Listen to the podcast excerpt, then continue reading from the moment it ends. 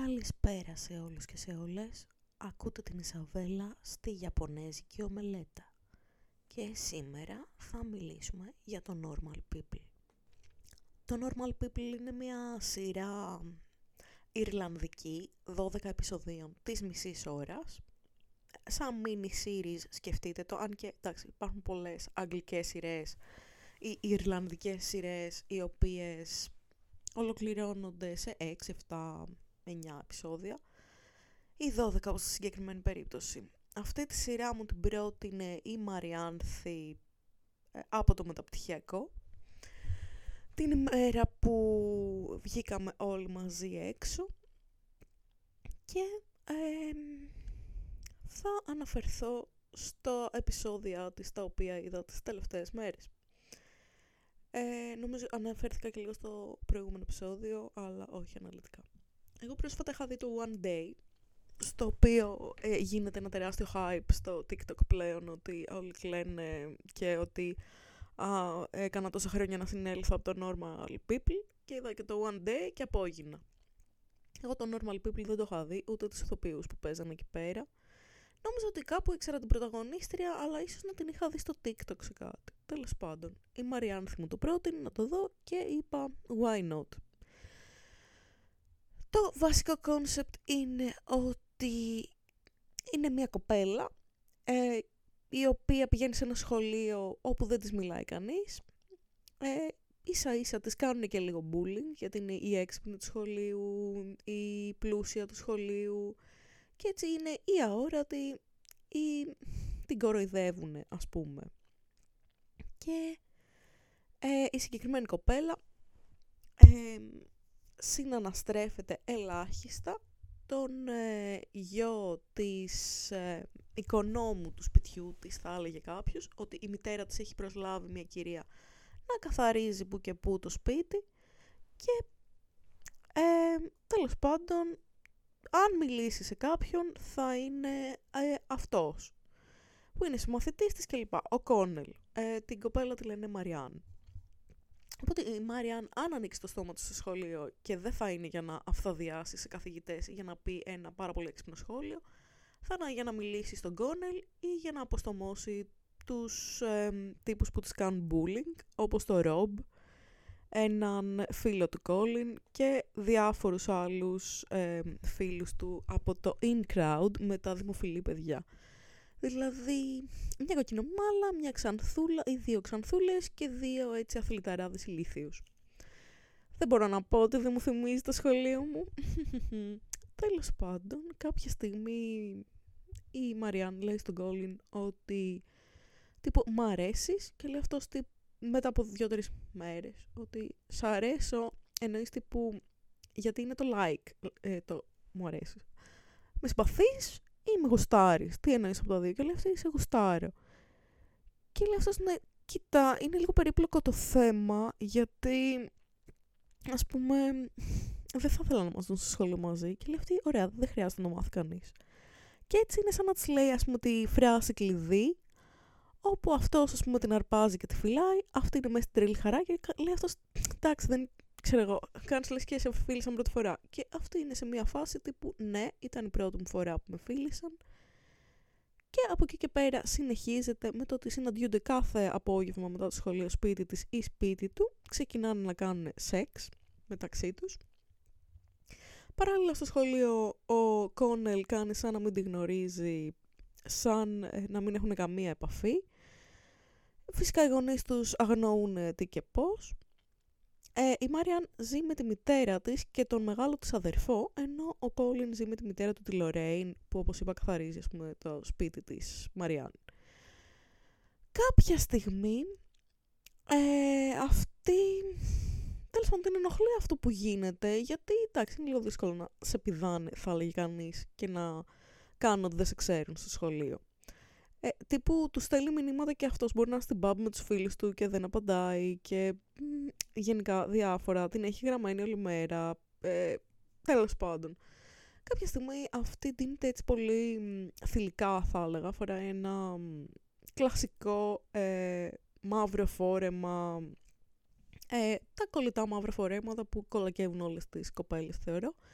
βάφεται έτσι δίνεται και πάει σε μια λαχιοφόρο του σχολείου, σε ένα κλαμπ, όπου ε, εθελοντές από το σχολείο θα κόψουν κάποια εισιτήρια για να συγκεντρώσουν χρήματα για το χώρο. Ο ίδιο αδερφός της τύπου την τραμπουκίζει και της λέει πώ θα βγεις έτσι έξω και της κάνει ένα slut shaming. Ξεκινάμε να καταλαβαίνουμε ότι ο αδερφός της είναι μαλάκας, μισογίνη και κομπλεξικός. Στην πορεία μαθαίνουμε ότι είναι και κακοποιητικός, βίαιος. Η Μαριάννα έχει πει ήδη στον, Κόλλινο, στον Γκόνελ, συγγνώμη, ότι ο πατέρας της τους χτυπούσε όταν ήταν μικρά. Αυτή ποτέ, αλλά τον αδερφό της ναι.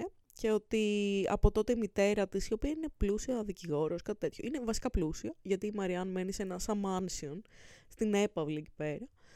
Ε, η μητέρα της είναι σε μια φάση αποσύνδεσης, όπου απλά πίνει κρασί και λέει σολανέ και χαίρεται που έχει το γιόκα της, το super wow. Και ο Γιώκας είναι τύπου τραμπουκίζει την αδερφή του και κολοβαράει τη ζωή του. Mm, τι πιο σύνηθες, θα έλεγε κανείς. Οριακά θα μπορούσε να είναι και η οικογένειά μου. και η Μαριάν, ε, τέλος πάντων, είναι πολύ μοναχική και ειδικά με τον, Γκον, με τον Γκόνελ που της φέρεται λίγο περίεργα, όταν είναι μαζί κάνουν ασταμάτα σεξ με όλους τους πιθανούς τρόπους όταν τη βλέπει έξω, ούτε το χέρι δεν της πιάνει, ούτε καλημέρα δεν της λέει. Και φυσικά όταν την προσβάλλουν δεν αντιδρά. Και σε εκείνη τη λαχιοφόρο αυτή είναι έτσι πιο θηλυκή, τη βλέπει ο άλλος που χορεύει και είναι λίγο σε μια φούντωση, γιατί έχει έρθει με τους φίλους του και με μια άλλη κοπελιά που τον γουστάρει. Και πάει ένας φίλος του αδερφού της και την παρενοχλεί. Τι χουφτώνει θα λέγαμε και αυτή αντιδρά πολύ άσχημα. Ε, ξέρω εγώ, τον βρίζει, βγαίνει έξω και κλαίει γιατί τη χάλασε τη βραδιά, προφανώς.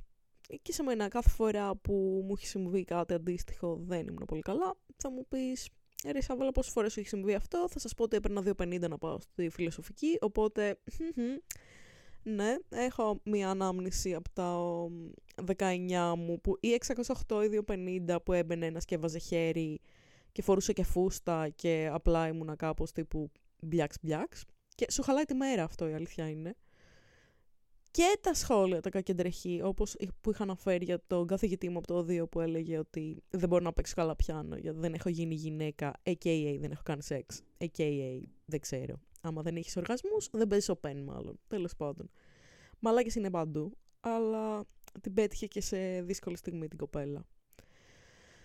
Και την πάει ο Κόλλιν σπίτι της, ας πούμε, ήταν να την πάει σπίτι της και καταλήγουν σπίτι του να πηδιούνται, όπου την παίρνει ο ύπνος και το επόμενο πρωί τους βρίσκει η μάνα του. Πάει αυτή να φύγει, να πάρει ταξί και τη βλέπει η μάνα του. Η οποία λέει τύπου το ήξερα, το φανταζόμουν. Δεν αντιδράει καν.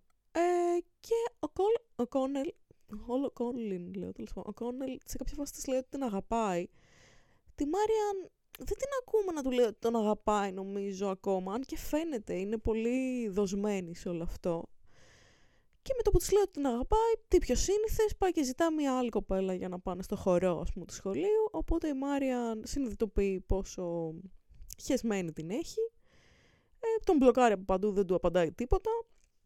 Σταματάει το σχολείο, κάθεται και διαβάζει μόνη της για να μπει στο πανεπιστήμιο και εμφανίζεται απλά στις εξετάσεις τις τελικές και δίνει εξετάσεις μαζί με τα υπόλοιπα παιδιά.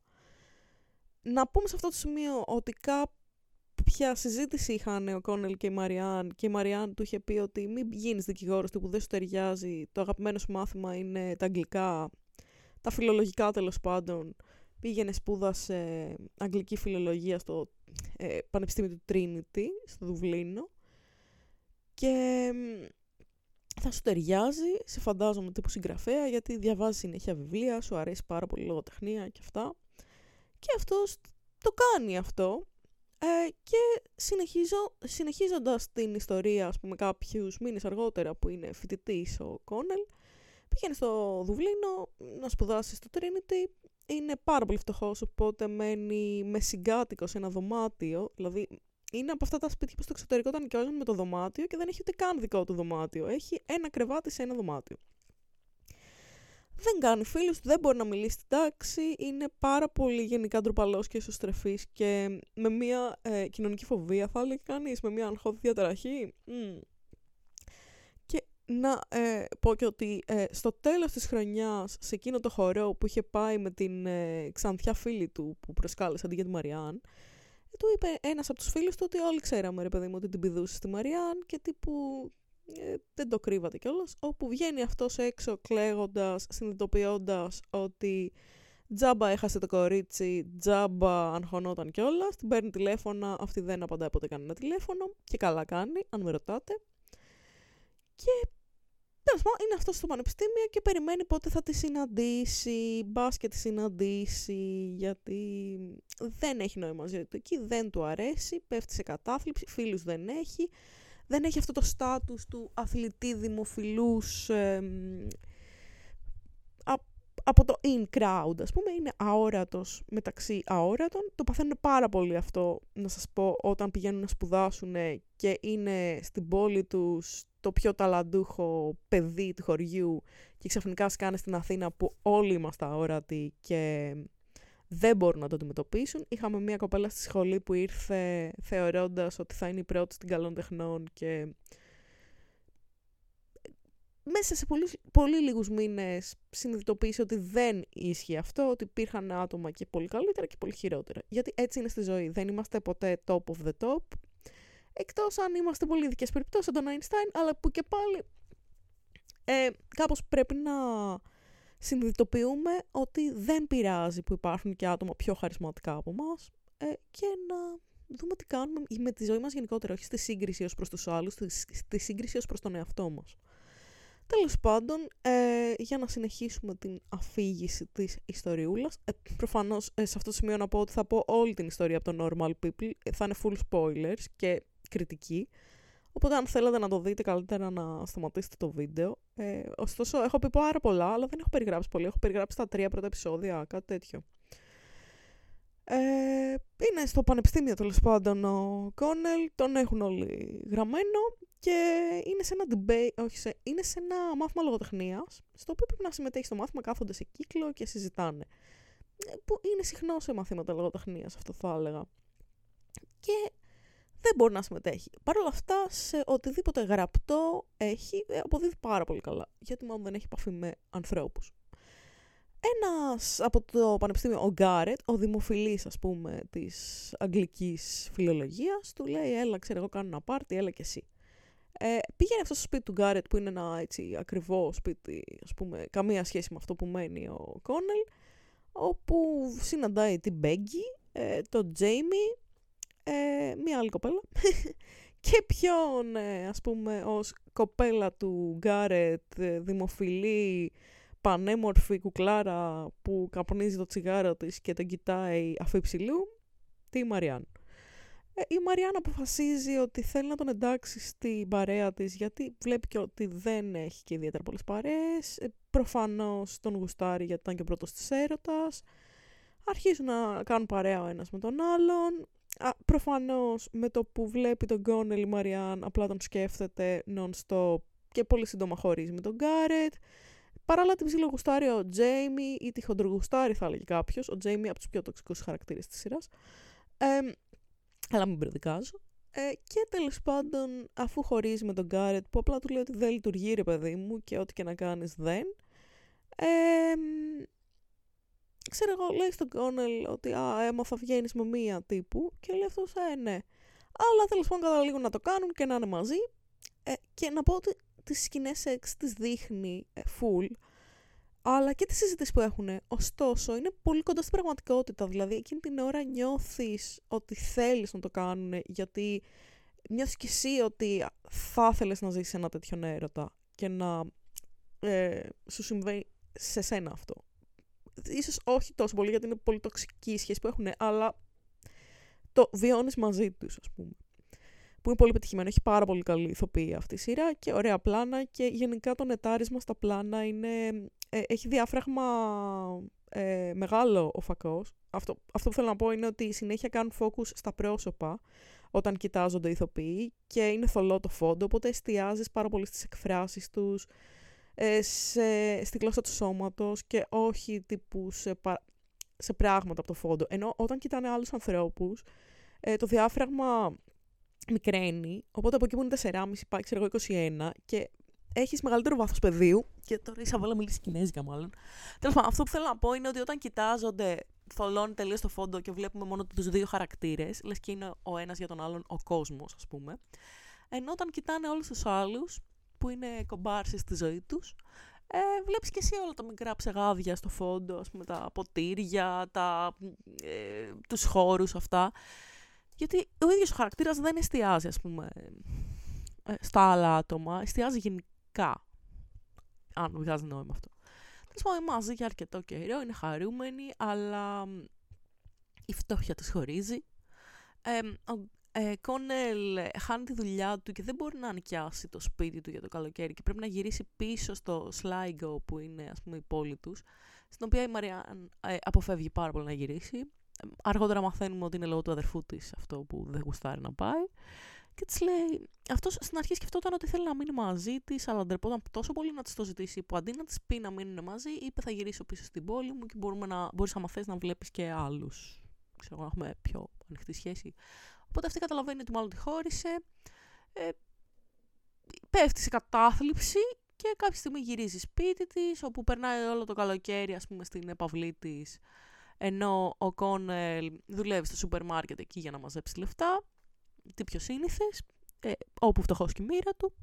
Όποιος είδε το προ-προηγούμενο επεισόδιο καταλαβαίνει ότι τον καταλαβαίνω τον Κόνελ και εμένα με πιάνει πάρα πολλές φορές ότι μπορεί να μην έχω καθόλου λεφτά και δεν γουστάρω καθόλου να υποχρεωθώ. Γιατί έτσι κάπως το έχω συνδυάσει ότι η ανεξαρτησία μου ε, είναι το να μην χρωστάω σε κανέναν. Και καλύτερα να μην κάνω κάτι παρά να χρωστάω, ας πούμε. Ναι, τέλος πάντων. Ε, για να συνεχίσουμε παρακάτω. Περνάει αυτό το καλοκαίρι, η Μαριάν τα φτιάχνει με τον Τζέιμι, ο οποίος είναι ένας μαλάκας και μισός, ζηλεύει τον Κόνελ, γιατί ο Κόνελ Ξέρει ο Τζέιμι ότι είναι ο πρώην της Μαριάν, ξέρει ότι ήταν ο έρωτα της ζωής της, φαίνεται κιόλας. Ε, αντιδρούν πολύ, με πολύ ιδιαίτερο τρόπο μεταξύ τους η Μαριάν με τον Κόνελ. Είναι πάρα πολύ άνετοι μεταξύ τους καταρχάς. Και φαίνεται ότι αν δεν έχουν κάνει σεξ, τουλάχιστον είναι σημαντικοί ο ένας για τον άλλον. Οπότε ε, του Τζέιμι του γυρνάνε τα μυαλά, ας πούμε, και είναι πάρα πολύ ζηλιάρης και κακοποιητικός, θα έλεγα. Δηλαδή δείχνει σκηνές που το κάνει με τη Μαριάν και θέλει να της προκαλέσει πόνο και τη συμπεριφέρεται άσχημα ο Γκάρτ ήταν απλά αδιάφορος. Ο Τζέιμι είναι σαδιστής, θα έλεγα. Και κάποια στιγμή ο Κόνελ κάνει έτσι για μια υποτροφία και η Μαριάν και παίρνει τις υποτροφίες του έτους, αυτή για τις πολιτικές επιστήμες που σπουδάζει, αυτός για την αγγλική φιλολογία. Η υποτροφία σημαίνει στη συγκεκριμένη περίπτωση ότι σου καλύπτουν τα έξοδα για το πανεπιστήμιο, τα έξοδα διαβίωσης κλπ. Κάτι που δίνει στον Κόνελ τη δυνατότητα ως φτωχό παιδί να κάνει και άλλα πράγματα. Να κάνει το γύρο της Ευρώπης, να πάει σε μουσεία, να γνωρίσει πολιτισμούς, να μην ζορίζεται τόσο πολύ τέλος πάντων. Και να γράψει περισσότερο, να στείλει σε διαγωνισμούς, σε εφημερίδες, να συμμετέχει στην έκδοση ενός περιοδικού με το πανεπιστήμιο. Ε, και σε μια σε ένα καλοκαίρι συναντιούνται η Μαριάν με τον ε, Κόνελ στο σπίτι που έχει αυτή στην Ιταλία, στην Τοσκάνη. Ε, σε ένα χωριό της Τοσκάνης τέλος πάντων έχει πάει η Πέγγι με την ε, Μαριάν. Πέγγι. Ναι, νομίζω Πέγγι τη λέγανε τη φίλη της. Ε, και είναι εκεί πέρα και έρχεται ο Κόνελ με το συγκάτοικό του από το σπίτι εκείνο που μένανε. Και είναι και ο Τζέιμι εκεί ο οποίος Τζέιμι κάνει ένα τεράστιο σκηνικό. Ο πατέρας της Μαριάννα έχει πεθάνει εντωμεταξύ. Εκείνο το καλοκαίρι που είχαν χωρίσει, είχε πεθάνει ο πατέρας της και είχε έρθει αυτή για το μνημόσυνο του πατέρα της και είχε πει κιόλας στον Κόνελ μην έρθεις, αλλά αυτός κατάλαβε ότι τον είχε ανάγκη και πήγε. Ε, και τέλος πάντων βρέθηκαν εκεί πέρα, αλλά εν τέλει δεν παίχτηκε κάτι μεταξύ τους. Ε, ας βάλουμε το κινητό στη σίγαση. Και τι άλλο συμβαίνει εκεί πέρα, τέλος πάντων. Στη Τοσκάνη, ε, ο Τζέιμι αποφασίζει να σπάσει τα ποτήρια του πατέρα της Μαριάν, ε, ένα ποτήρι σαμπάνιας που έχει η Μαριάν, τέλος πάντων από τον πατέρα της, και να της το πετάξει. Ε, περιτώ να σας πω ότι ως άτομο που έχουν προσπαθήσει να με παρενοχλήσουν και που έχω δει ε, βίαιες καταστάσεις, αυτό μου κάνει τρελό trigger, δηλαδή ε, αν θέλετε να ξέρετε κάτι για μένα, πάντα τα άτομα που μου αρέσουν ε, κάπως θα ζυγίζω μέσα μου ότι θα είναι άτομα που ποτέ δεν θα με χτυπούσαν και ποτέ δεν ε, θα μου έκαναν κάτι τόσο κακοποιητικό. Ε, Δεν ξέρω άμα τα ζυγεί σωστά. Μέχρι στιγμής δεν έχει συμβεί κάτι τέτοιο. Αλλά το φοβάμαι πάρα πολύ. Νομίζω ότι είναι ένας ε, γενικότερα πολύ μεγάλος φόβος ότι ο σύντροφός μπορεί να ε, παραβιάσει τα ωριά σου και να σε κακοποιήσει. Ε, για τις γυναίκες κυρίως, γιατί ζούμε σε μια πατριαρχική κοινωνία που όλο για, για γυναικοκτονίες μαθαίνουμε και όλο για φρικτά πράγματα και λίγο πολύ ε, έχει εντυπωθεί αυτός ο φόβος σε αρκετά άτομα. Δηλαδή, ακόμα και στα άτομα που κάνω παρέα, ε, ποτέ δεν θα ήμουν στον ίδιο χώρο με κάποιον που θα θεωρούσε ότι εν μπορεί να μου κάνει κακό.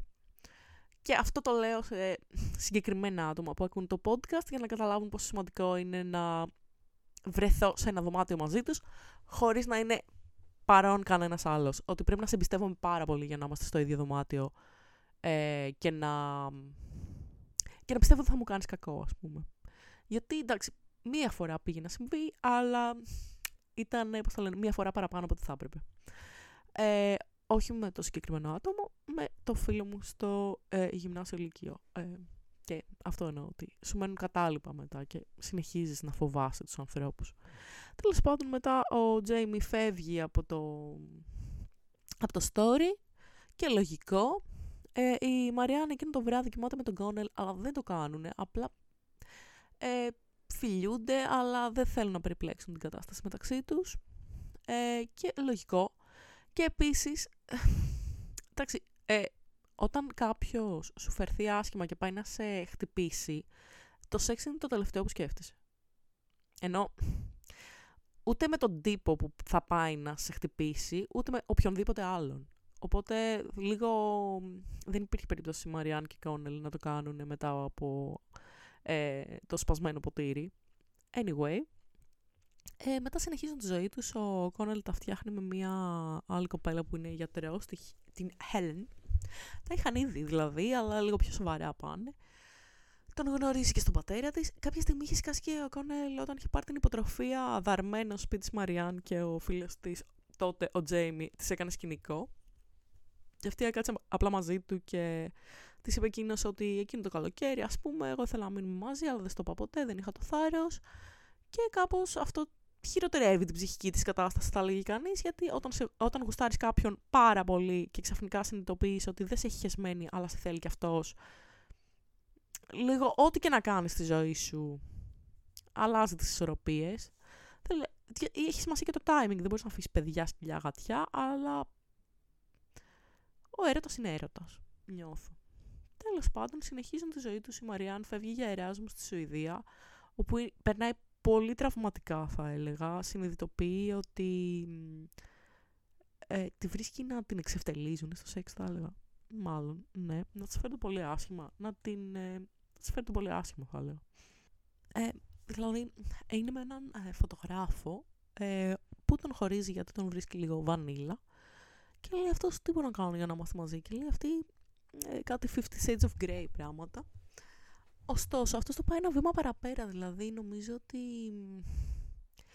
Δεν, ξέρω αν το κάνει για να είναι μαζί της. Νομίζω το κάνει γιατί αντλεί ικανοποίηση από τον πόνο. Και τέλος πάντων, τη φωτογραφίζει σε κάποια φάση που είναι έτσι μελανιασμένη και δεμένη και αυτά. Και δεν ξέρω, μου φάνηκε πάρα πολύ κακοποιητικό αυτό. Και μετά κάπως συνέρχεται η Μαριάννη και λέει: Δεν θέλω να ασχοληθώ με αυτό, δεν θέλω να το ξανακάνω και ε, φεύγει. Ε, meanwhile, ε, ο Κόνελ βυθίζεται στην κατάθλιψη, διότι εκείνος ο συμμαθητής του από το σχολείο, ο οποίος τραμπούκιζε και τη Μαριάν και προφανώς ε, ήταν βασιλιάς στο σχολείο, αλλά δεν έκανε τίποτα άλλο στη ζωή του μετά, ούτε στο πανεπιστήμιο πέρασε, ούτε από την πόλη έφυγε, συνειδητοποίησε τη μιζέρια του να ε, πρέπει να ζήσεις μια πάρα πολύ βαρετή ζωή και αυτοκτόνησε, τέλος πάντων. Εντάξει, και πες ότι σπούδαζε. Γιατί και εμείς καλύτερα ζούμε. Τέλος πάντων. Πολύ εύθυμα τα λέω. και anyway, ε, συναντιούνται δηλαδή στην κηδεία του συγκεκριμένου. Ο Κόνελ έχει αρχίσει και πηγαίνει σε ψυχιάτριο, παίρνει αντικαταθλιπτικά. Ε, από την όψη τους ε, ζολόφτ παίρνει, αλλά ναι, δεν ξέρω. Ε, και δεν είναι πάρα πολύ καλά θα έλεγε κάποιος. Ε, συζητάει για το πώς αγχώνεται για το τι θα πούνε οι άλλοι, για το πώς νιώθει ότι δεν είναι πλέον ευτυχισμένος, ότι ήταν ευτυχισμένος στην παλιά του ζωή που ήταν δημοφιλής, αλλά αυτό δεν υπάρχει πια. ότι δεν είναι χαρούμενος εκεί που σπουδάζει. Σε κάποια φάση επιστρέφει η Μαριάννα από τη Σουηδία. Δεν είναι ότι έχουν ιδιαίτερα πολλές επαφές.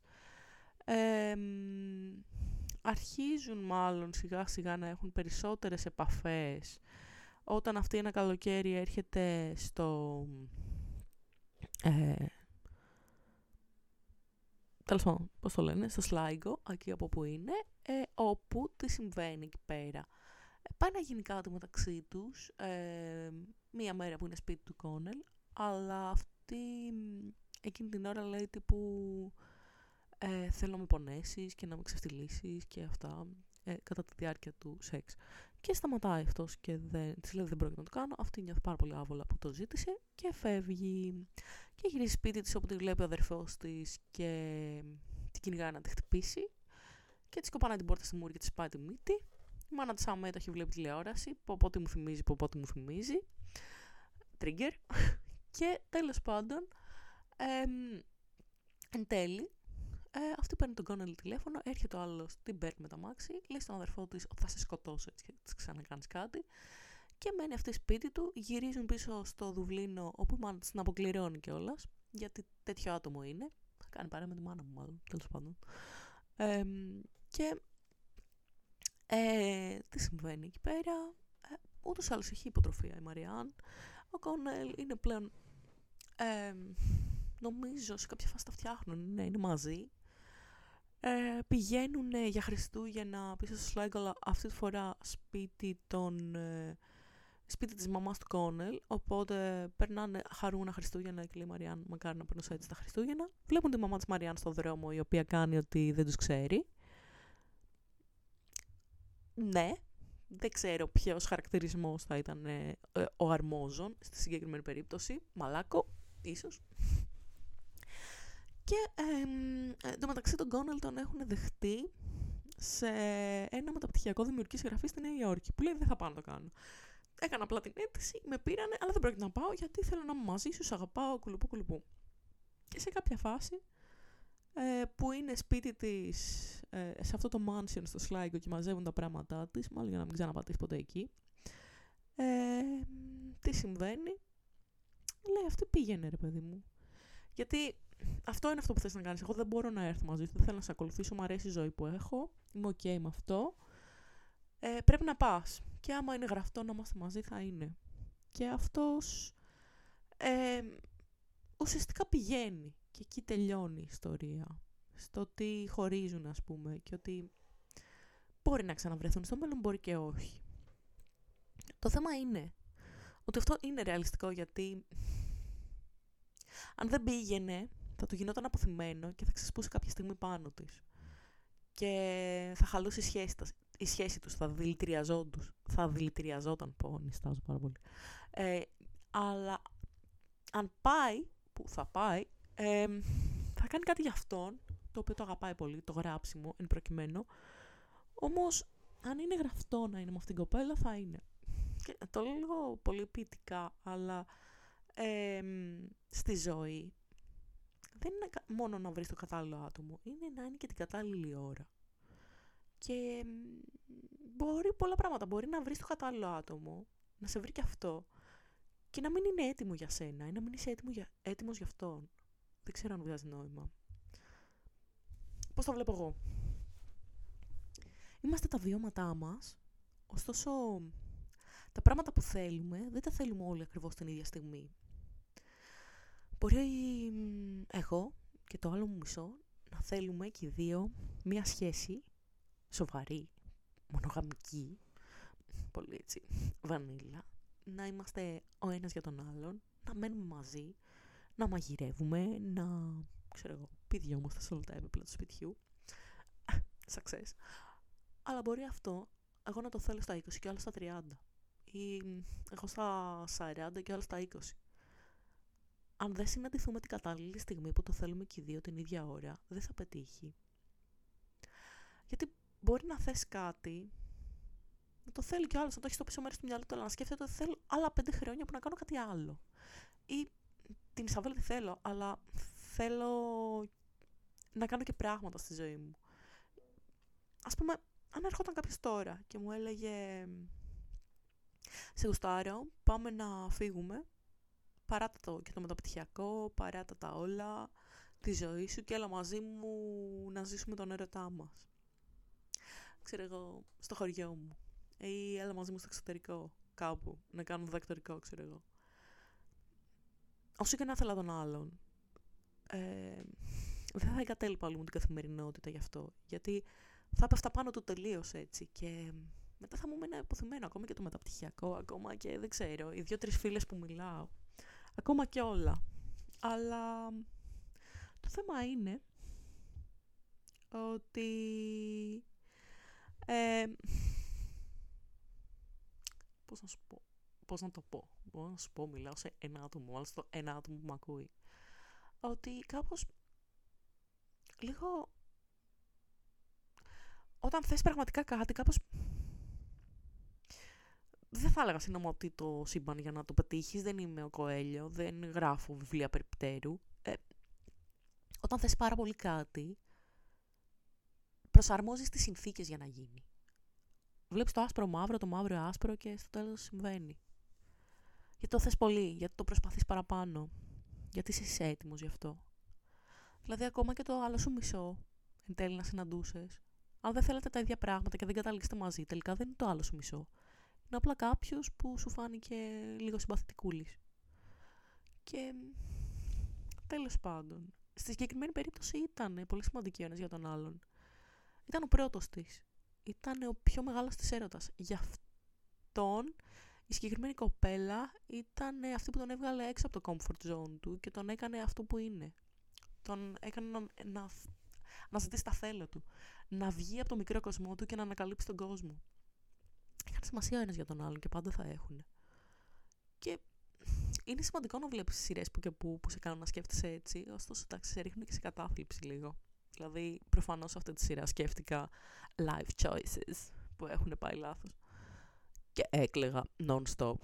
Βέβαια, έκλαιγα και non-stop για άλλο λόγο. Το είπα ότι ένα τριωράκι κλάματο το είχα ρίξει για μια παρεξήγηση.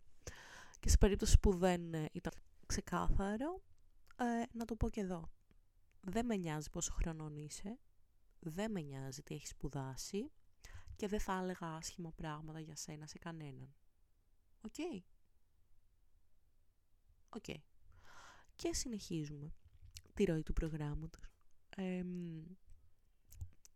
να πω ότι αυτή η σειρά, αν έχεις ζήσει μια τοξική σχέση ή μια πολύ βαρβάτη σχέση, έτσι, σε βάζει πολύ σε σκέψεις, Κυρίως, ας πούμε, στο πρώτο κομμάτι που ήταν στο Λύκειο και ο άλλος την έκρυβε, εγώ το ένιωθα πάρα πολύ έντονα με τον Άγγελο αυτό.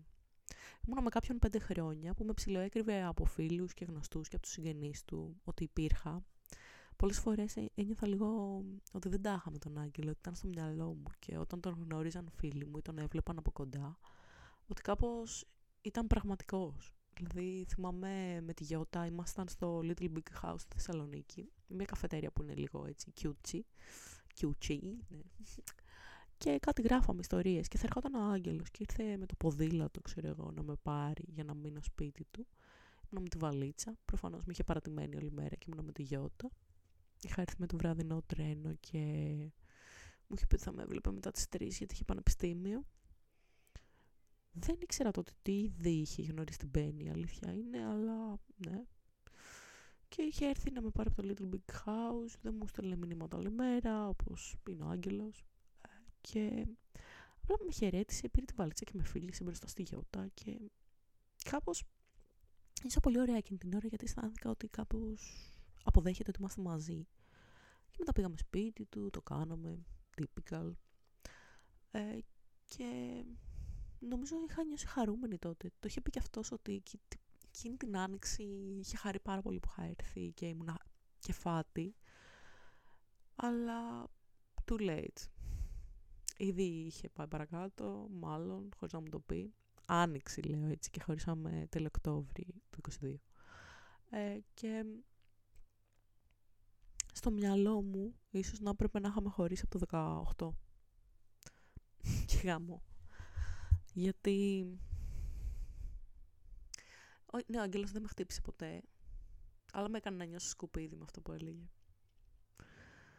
οποιαδήποτε κακοποίηση σε άλλο βαθμό θα έλεγα. Ε, γι' αυτόν το ότι εγώ τα έλεγα για μένα, του έδινε το πάτημα να τα πει αυτός για μένα. Γενικά να αυτό αρκαστώ ποτέ και πω «Α, σήμερα νιώθω ότι είμαι χοντρούλα», «Α, σήμερα νιώθω ότι είμαι άσχημη». Ε, εγώ μπορώ να το πω για μένα, εσείς δεν μπορείτε να το πείτε για μένα. Δεν ξέρω αν βγάζει νόημα. Ότι στο μυαλό μου όταν το λέω εγώ για μένα, εκείνη την ώρα με προβληματίζει και στεναχωριέμαι και το λέω λίγο χιουμοριστικά για να μην το σκέφτομαι και μπορεί να το πω και να το ξαναπώ. Αν εσύ κάτσεις και το πεις αυτό για μένα, μετά δεν ε, λειτουργεί. Δεν σε συμπαθώ τόσο. δεν μιλάω σε κάποιο συγκεκριμένο τώρα. Ε, απλά είναι διάφορα που λέμε για τους εαυτούς μας, ας πούμε. Τέλος πάντων, ε, αυτά με το Normal People. Υπάρχει και μια παραφιλολογία ότι ο πρωταγωνιστής γουστάρει την ε, πρωταγωνίστρια στα αλήθεια και ότι τη σκέφτεται ενώ έχει σχέση και τους έχουν φωτογραφίσει παπαράτσι να την κοιτάει από μακριά όπως ο Tom Holland, τη Zendaya και ξέρω εγώ. Εντάξει, OK, okay, άμα θέλανε θα ήταν μαζί πιστεύω να πω ότι επίσης ε, δεν πολύ έχω κάνει πολλά πράγματα από τότε που τελείωσα το Normal People. Ωστόσο, ε, χτες είχα βγει με την Τασούλα και έλεγα πως δεν μπορώ να ασχοληθώ με καμία εργασία και λίγο ε, έχω γίνει ε, ένα άτομο που κοιμάται λίγο όρθιο και βαριέται να ασχοληθεί γιατί έχω χρόνιο burnout και μου έχουν σκάσει όλα τα κουραστικά μετά τη διπλωματική και από την νευροεπιστήμη. Παρ' όλα αυτά, ε, να πω ότι με πήρε ο ύπνος στις 5 το πρωί. Ηχογράφησα και podcast άλλωστε πιο πριν. Ε, γιατί πολλοί καφέδες φίλτρου και ναι, ήταν και τζάμπα. Μύριζε και ωραία αυτός ο καφές. Ε, ναι, οπότε ύπνος δεν με πήρε ποτέ. Ας ελπίσουμε αυτό το βράδυ να κοιμηθώ καλά. Αλλά το πρωί που ξύπνησα 8-9, τι ώρα ήτανε, έστειλα όλα τα email για τα διαλογητικά του πτυχίου για την καλών τεχνών, όπου η γραμματεία μου απάντησε «Έχουμε κατάληψη όταν ανοίξουμε, τα ξαναλέμε». Χαχα. Αλλά από τη βιβλιοθήκη μου απάντησαν. Οπότε έχω κλείσει με τα δικαιολογητικά της βιβλιοθήκης. Το μόνο που μένει να τους στείλω 5 ευρώ στο λογαριασμό για την έκδοση πτυχίου. Θα περιμένω να ανοίξει σχολή μετά την κατάληψη να τους τα στείλω, μιας και δεν έχουν βγει καν οι βαθμοί των διπλωματικών. Αλλά ναι. Ε, και τι άλλο θα κάνω. Ε, έγραψα ε, το κείμενο για την ιστοσελίδα της πληροφορικής το έστειλα. Mm. Μπορεί να είναι μούφα, αλλά δεν με νοιάζει. Το έγραψα, το έστειλα. Είμαι, πώς το λένε, εμπρόθεσμη. Ναι. Ε, μου μένει να κάνω το, το δοκίμιο ε, αναστοχασμού, στο οποίο δεν θέλω να το ξεκινήσω με το «Δεν γεννηθήκαμε όλοι έξυπνοι, αλλά δυστυχώς η Τατιάνα γεννήθηκε τούβλο». Αποφάσισα ότι δεν θα κράξω κανέναν από τη δεκάδα, γιατί λειτουργεί σαν ψυχοθεραπεία το podcast, αλλά εν τέλει όντως πιστεύω στην ομαδικότητα και ότι το να πω ότι οι άλλοι είναι γεια σου ή ότι οι άλλοι δεν συντόνιζε καλά ή ότι δεν ξέρω εγώ τι, δεν θα βοηθήσει κανέναν. Ίσα ίσα θα, θα στοχοποιηθούν αυτά τα άτομα. Θα μου πεις, ναι αλλά έτσι οι καθηγητές δεν ξέρουν, αλλά όχι. Α βγει το φίδι από την τρύπα αλλιώς. Α το δούνε μέσα από τη δουλειά τους, από τις εργασίες τους. Δεν θα το δούνε μέσα από μένα. Δεν πρόκειται να κράξω κανέναν το πολύ πολύ στο δοκίμιο της πληροφορικής να γράψω ότι θα ήθελα να έχουμε VR γυαλιά και να ζωγραφίζουμε στον ταλί με το χέρι μας, ξέρω εγώ, στον αέρα ή κάτι τέτοιο. Θα τελειώσω αυτό. Αύριο ξεκινάω εργασία μεθοδολογίας οπωσδήποτε, γιατί λίγη την Πέμπτη, την άλλη, και την εργασία της κοινωνικής παιδαγωγικής. Στόχος της εβδομάδας είναι να κάνω μία εργασία ανά δύο μέρες και μετά στο καπάκι είδα και διαγωνισμούς ε, λογοτεχνίας. Θα μου πεις, έχεις αρχίσει το βιβλίο των 50.000 λέξεων, το οποίο πρέπει να παραδώσεις μάλλον Απρίλιο; Όχι. Ωστόσο, ε, δεν έχω βρει και θέμα ακόμα. Κάτι σε σχέση με practical magic και μεταπτυχιακό θα είναι. Αλλά τώρα να κάνω το Σάβα Νικόλ Κίντμαν που σκοτώνει τις φίλες του με μπελαντόνα, δεν θα ήθελα. Ναι. Δεν ξέρω βασικά. Νομίζω ήταν λίγο τρόλ ε, το επεισόδιο που λέμε ότι ο Σάβα θα είναι πρωταγωνιστής. Νομίζω να το καταλάβατε. Έτσι. Παρ' όλα αυτά, ε, παιδιά του μεταπτυχιακού, αγοράστε το βιβλίο γιατί δεν ξέρετε. Μπορεί να τον κάνουν πρωταγωνιστή. Μπορεί να κάνουν τη ζωή. Μπορεί να κάνουν τον κύριο Πατάτα. Μπορεί να κάνουν το Spandibot. Μπορεί όλη η αφήγηση να είναι μέσα από ένα λάπτοπ. Κανείς δεν ξέρει. Ε, ναι, οπότε πρέπει να σκεφτώ υπόθεση και συνήθως για να σκεφτώ υπόθεση τι κάνω, βλέπω όλες τις κόζι ταινίες που μου άρεσαν όταν ήμουν μικρή και μέχρι να μου έρθει καμιά ιδέα έτσι fancy. Αλλά αυτό είναι βιβλίο που πρέπει να είσαι committed, γιατί 250 σελίδες είναι πολύ. Δηλαδή πρέπει να αναπτύξεις χαρακτήρες, να έχεις πιο σύνθετη υπόθεση. Δεν είναι, ξέρω εγώ, ε, μοναχικός αστροκλέφτης αναζητά καλλιδοσκόπιο που σε πάει εκεί που κοιτάς. Ξέρω εγώ. Τέλος πάντων. Ε, αυτά από μένα. Να δώσω συγχαρητήρια σε όποιον να δώσω συγχαρητήρια που τον δέχτηκαν ε, στο σεμινάριο που γράφτηκε. Αν είναι σεμινάριο αυτό, δεν έχω καταλάβει ακριβώς τι είναι. Συγχαρητήρια λοιπόν. Ε, να πω σε όλους σας καλό βράδυ. Να πω καλό εξάμεινο που ξεκινάει δυναμικά την Πέμπτη με αναπληρώσεις μαθημάτων του προηγούμενου εξαμήνου. Και ας ελπίσουμε η άνοιξη να είναι δημιουργική, να μην πέσω σε κατάθλιψη και γιατί όχι να αρχίσουμε μόλις τελειώσω τις εργασίες να μιλάμε για το main event των επόμενων ημερών, δηλαδή την οργάνωση που θα κάνω για το πάρτι που θα κάνω που τελειώνω επιτέλους των καλών τεχνών. Οπότε, ναι, μόλις τελειώσω τις εργασίες θα αρχίσω να το σκέφτομαι και αυτό και ελπίζω να το προλάβω και μέσα στις απόκριες, γιατί τι πιο κλασικό από τον αντιθό κλόουν άλλωστε. Τέλος πάντων. Αυτά λοιπόν, καλό σας βράδυ. Αν θέλετε να δείτε το, το Normal People είναι πολύ ωραία σειρά και το One Day επίσης. Ε, αν όχι, υπάρχουν και άλλες αξιόλογες σειρές. Έτσι κι αλλιώς το Netflix έβαλε το House πρόσφατα. Αυτά. Γεια σας.